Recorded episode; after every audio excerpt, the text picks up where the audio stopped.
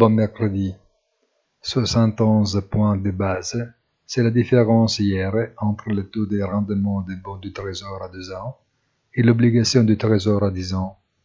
Preuve d'une courbe fortement inversée, jamais vue depuis le début des années 80, année de forte inflation et de rendements à deux chiffres.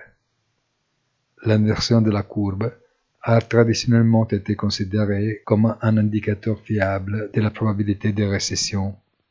Mais dans ce cas, il faut être très prudent dans l'évaluation des raisons réelles pour lesquelles la courbe à long terme baisse si fortement, compte tenu de l'assouplissement continu du portefeuille propriétaire de la Fed. Peut-être ce sont seulement les signes du rédit de Santa Claus. Une très bonne journée et rendez-vous sur notre site.